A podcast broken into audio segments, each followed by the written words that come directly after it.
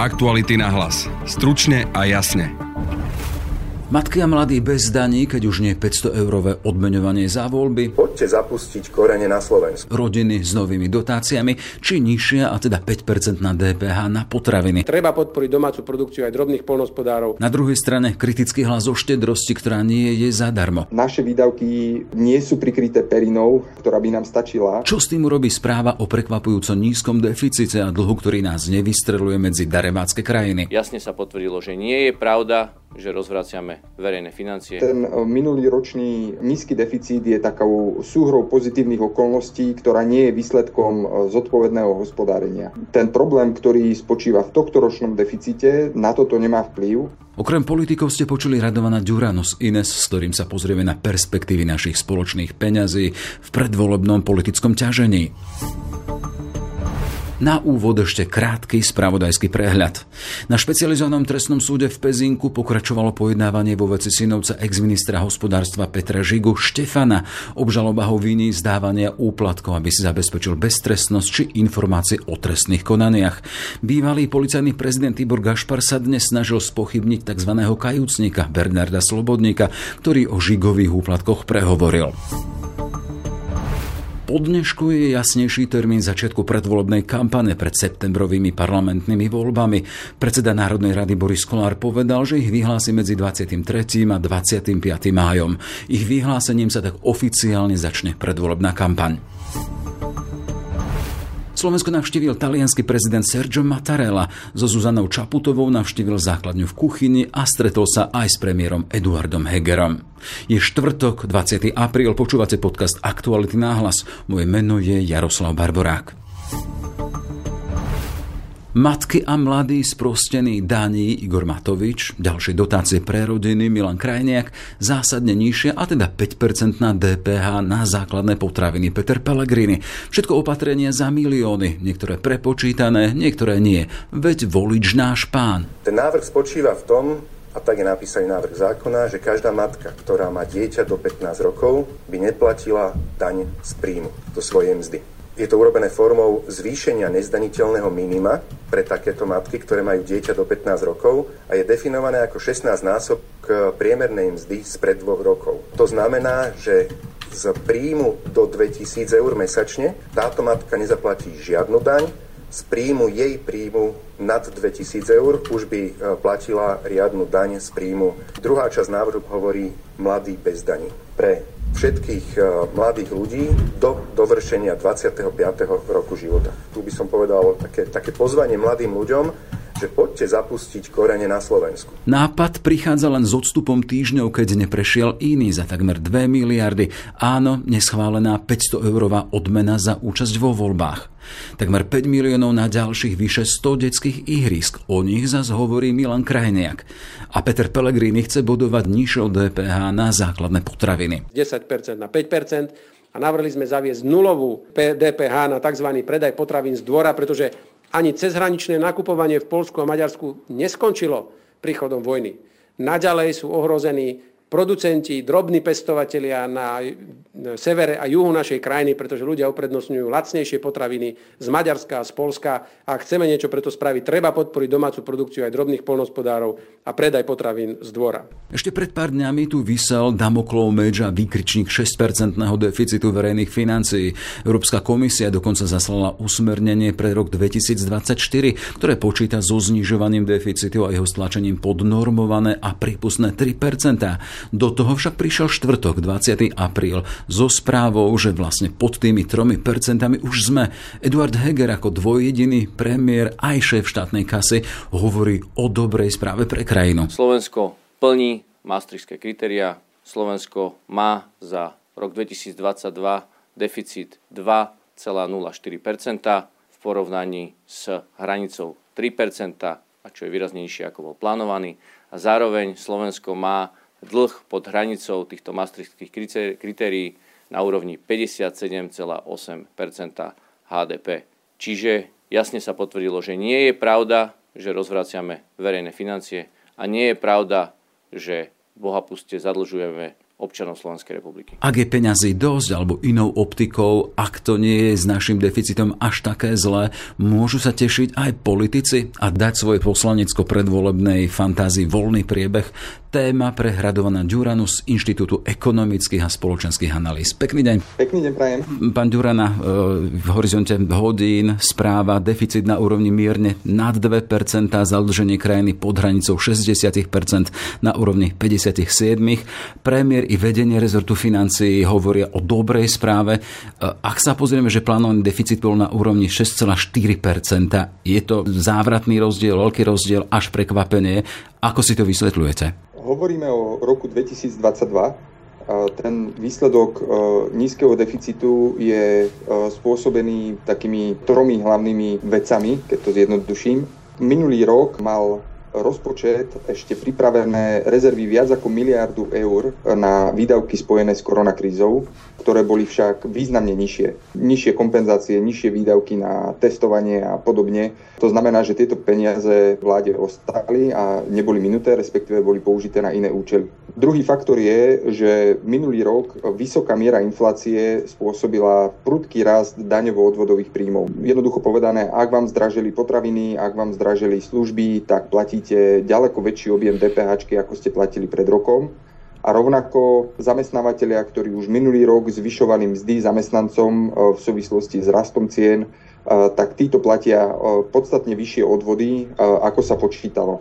Výsledkom je, že príjmy štátu boli vďaka inflácii nafúknuté a tá energetická kríza, kde štát predpokladal kompenzácie, tak tá vlastne sa prenáša až do roku 2023. Veľký objem kompenzácií pre podniky, ale aj pre domácnosti bude nabiehať až v tomto roku. Takže ten minulýročný nízky deficit je takou súhrou pozitívnych okolností, ktorá nie je výsledkom zodpovedného hospodárenia. Ten problém, ktorý spočíva v tohtoročnom deficite, na toto nemá vplyv. Práve naopak, napríklad starobné dôchodky sa tento rok zvyšovali o 11%, do viac ako 11%, takže ten infláciou ťahaný rast výdavkov, tak ten uvidíme až v tomto roku. Keby som to zjednodušil, ten výsledok za minulý rok je síce dobrý, ale má veľmi malý efekt na to, ako bude hospodáriť vláda v tomto roku. A naďalej vlastne podľa existujúcich údajov môžeme počítať s tým, že ten deficit bude na úrovni 6% alebo na úrovni nejakých 6 miliard, možno 7 miliard eur. Čiže ak dnes premiér hovoril o dobrej správe, to bolo takéto obzrenie sa do minulosti s tým, teda, že napríklad analytici NBS hovoria o tom, že je to len dočasné zníženie s tým, že nás čaká výrazný nárast? Je to dobrá správa z toho pohľadu, že štát si nemusel požičať toľko zdrojov na financovanie vysokého deficitu, preto ten dlh nenarastol tak, ako by pôvodne asi narastol. Ale tiež to neznamená to, že by bol ten dlh nejaký priateľný alebo dobrý. On je naďalej v takej výške, že podľa pravidiel dlhovej brzdy vláde ostane povinnosť v budúcom roku predstaviť vyrovnaný rozpočet. V každom prípade vláda vyslala signál, že s tými verejnými financiami to aspoň aktuálne nie je až také zlé, ako sa predpokladalo, len teda keď toto počujú politici typu Igor Matovič, Peter Pellegrini, Milan Krajniak a všetci ďalší, ktorí sú v tom predvolebnom móde a tom takom slubujúcom, môžu si len medliť ruky, že veď nič sa nedeje, až takým spôsobom môžeme vymýšľať ďalej? Vieme, tá nižšia DPH, len teda príklady, nižšia DPH na základné potraviny, ktorá odkrojí zo štátnej kasy desiatky miliónov, to, o čom hovorí Hlas, alebo tie nápady a návrhy na odpustenie najnovšej daní matkám a mladým do 25 rokov. Ja sa obávam, že mnoho slovenských politikov už pred niekoľkými mesiacmi si povedali, že stav verejných financií je niečo, čo nemá žiadny vplyv na ich návrhy. A aj tie predchádzajúce návrhy, aj to radikálne zvýšenie výdavkov rodinnej politiky, ktoré sa vlastne v rozpočte prejaví až v tomto roku, išlo nad rámec zodpovedného hospodárenia. Takže myslím si, že pre nich je táto informácia v podstate nedôležitá. Zvláštne, keď ide o ľudí, ktorí majú nastavovať pravidla, schvaľovať ich v parlamente. Je to neštandardné a pre budúcnosť slovenských verejných financií je to obrovské riziko, pretože mnoho z týchto návrhov predkladajú poslanci vládnej koalície, ale my vieme, že v opozícii máme politikov, ktorí by vo pravdepodobne postupovali rovnako a slovenské verejné financie aj po opätovnom zavedení stropu veku odchodu do dôchodku, čo bolo kľúčové opatrenie pre dlhodobú udržateľnosť, tak aj po tomto kroku budú naďalej vo veľmi vysokom riziku a vlastne všetky pravidlá, ktoré snáď budú budúce vlády dodržiavať, ako sú napríklad výdavkové limity, tak požadujú od vlády prísne opatrenia a vlastne konsolidáciu verejných financií. Ešte raz to zopakujem zjednodušene. Slovenské verejné financie majú obrovský problém. Deficit v tomto roku bude veľmi vysoký, pretože nemôžeme očakávať, že ceny energií sa vrátia na úroveň roku 2019. Oni pravdepodobne ostanú tam, kde sú zhruba teraz, možno trošku poklesnú. Tie výdavky na kompenzáciu energií možno budú nižšie a preto ten výsledný deficit za tento rok bude o trochu nižší, ako bol schválený v rozpočte. Ale mnoho tých výdavkov, či už je to rodinná politika alebo dôchodky, tam tie výdavky určite nastanú a preto ten deficit bude vysoký. Keby sa jednalo o to, čo by potreboval daňový poplatník alebo občania, ktorí by chceli mať stabilizované verejné financie, tak od politikov by momentálne očakávali nie návrhy na zvyšovanie dávok, ale naopak návrhy na znižovanie výdavkov a na zvyšovanie efektivity verejných výdavkov. Vy ste urobili ten prepočet toho, čo rodina, teda keď hovoríme o tých aktuálnych návrhoch politikov a keď hovoríme o rodinnej politike, čo dostane z verejných prostriedkov už pri tom súčasnom nastavení a tam zaujímavá cifra z toho vyšla. Vyšlo vám, že za 5 rokov by modelová dvojdetná rodina dostala od štátu vyše 90 000 eur. Ako ste dopracovali k tej sume? Rodinná politika sa stala takou mantrou slovenských politikov, ktorí ako keby si urobili prieskum verejnej mienky, v ktorom vyšlo, že občania chcú, aby rodiny dostávali viacej peňazí a politici si to vyložili tak, že tu na neexistuje hranica, neexistuje primeranosť a nejaká efektivita týchto výdavkov, takže sa predbiehajú v tom, kto dá viacej. Ako by si obliekli mikulášsky kabát a každý druhý mesiac alebo každý štvrť rok prichádzajú s nejakým novým návrhom, ja ešte pridám na rodiny a nemajú mieru a nemajú porovnanie a nemajú stanovené ciele. Keď by povedali, že chceme tým dosiahnuť toto, a budeme sledovať teraz v nasledujúcich rokoch, či sa nám to podarilo dosiahnuť. Preto sme sa rozhodli pripraviť takýto model, aby sme aspoň ukázali, aká štedrá je rodinná politika už dnes. Je to model, v ktorej sú na začiatku pár alebo manželia, ktorí obaja zarábajú priemernú mzdu a v roku 2022 splodia prvé dieťa a počítali sme, koľko dostane táto rodina na všetkých existujúcich dávkach a transferoch z verejných zdrojov do 5 narodenín toho prvého dieťaťa. Medzi tým sa im narodí ešte druhé dieťa. Títo rodičia využijú všetky dostupné dávky, nech je to materské, tehotenské, rodičovské príspevky, príspevok pri narodení a zľava na nepracujúcu manželku, prípadne príspevok na starostlivosť na dieťa, pokiaľ je v nejakom zariadení. Do toho sme ešte započítali aj platbu poistného, pretože nepracujúci občan, ktorý je doma s dieťaťom, tak za neho štát musí prispievať do sociálnej poisťovne na dôchodkové poistenie a takisto za neho platí zdravotné poistenie. A ak spočítame tieto transfery za to obdobie 2022 až 2027, takto dohromady vychádza 91 000 eur. To znamená, že mesačne je to takmer 1400 eur v čistom, čo je výrazne viac, ako je čistá priemerná mzda v súčasnosti. Chceme tým povedať, že rodina teraz v tom vlastne najťažšom období, keď dochádza k výpadku pracovného príjmu pre jedného z rodičov, či už je to otec alebo matka, tak už je teraz dotovaná viac, ako keby tá matka pracovala celý ten čas. A to nás privádza k tej otázke, že prečo sa majú ďalej zvyšovať výdavky do rodín. Mali by sme diskutovať o tom, aká je primeraná náhrada príjmu pre nepracujúcu matku a veríme tomu, alebo my by sme chceli veriť tomu, že politici si už uvedomia tieto čísla, pretože výdavky na rodinnú politiku tento rok v tomto rozpočte vzrastli o tretinu, takmer o 1 miliardu eur a tá sa v podstate celá prenáša do deficitu verejných financií. To do budúcnosti znamená, že ten deficit musí niekto zaplatiť a ak bude nižší ekonomický rast, tak potom vláda bude mať iba dve možnosti. Zvyšovať dane alebo v týchto výdavkoch škrtať. Čiže ak by sme na jednej strane povedali teda, že keď to počujú ľudia, teda aha, koľko peňazí môžeme a vlastne dostávame, to je aktuálne nastavenie, môže byť dobrá správa, na druhej strane, ale to, že odkiaľ na to zobrať. Aj dnes štátny tajomník Marcel Klimek hovorí o tom, že zakrývame sa len perinou takou, na akú máme, a tu je otázka, má naša ekonomika na takúto štedrú rodinnú politiku? Ja si myslím, že nemá. Myslím si, že tieto výdavky sú vyššie, ako si môžeme dovoliť, a hlavne sú poskytované domácnostiam. Veľká časť tých dávok je poskytovaná aj domácnostiam, ktoré túto potrebu nepotrebujú, pretože majú dostatok vlastných príjmov. Jednoducho v týchto dávkach chýba adresnosť. Poskytujeme dávky rodinám, ktoré majú vysoké príjmy, deti na vysokej škole, ktoré majú už vlastné príjmy, a to je neefektívne nakladanie s verejnými zdrojmi. Len pre ilustráciu, na tento rok bol schválený rozpočet vo výške takmer 8 miliard eur a na daní z pridanej hodnoty, čo je najdôležitejší zdroj príjmov štátnej pokladnici, sa vyberie niečo viac ako 9 miliard eur. Inak povedané, my by sme potrebovali dvojnásobnú sadzbu DPH, ak by sme chceli mať vyrovnaný rozpočet.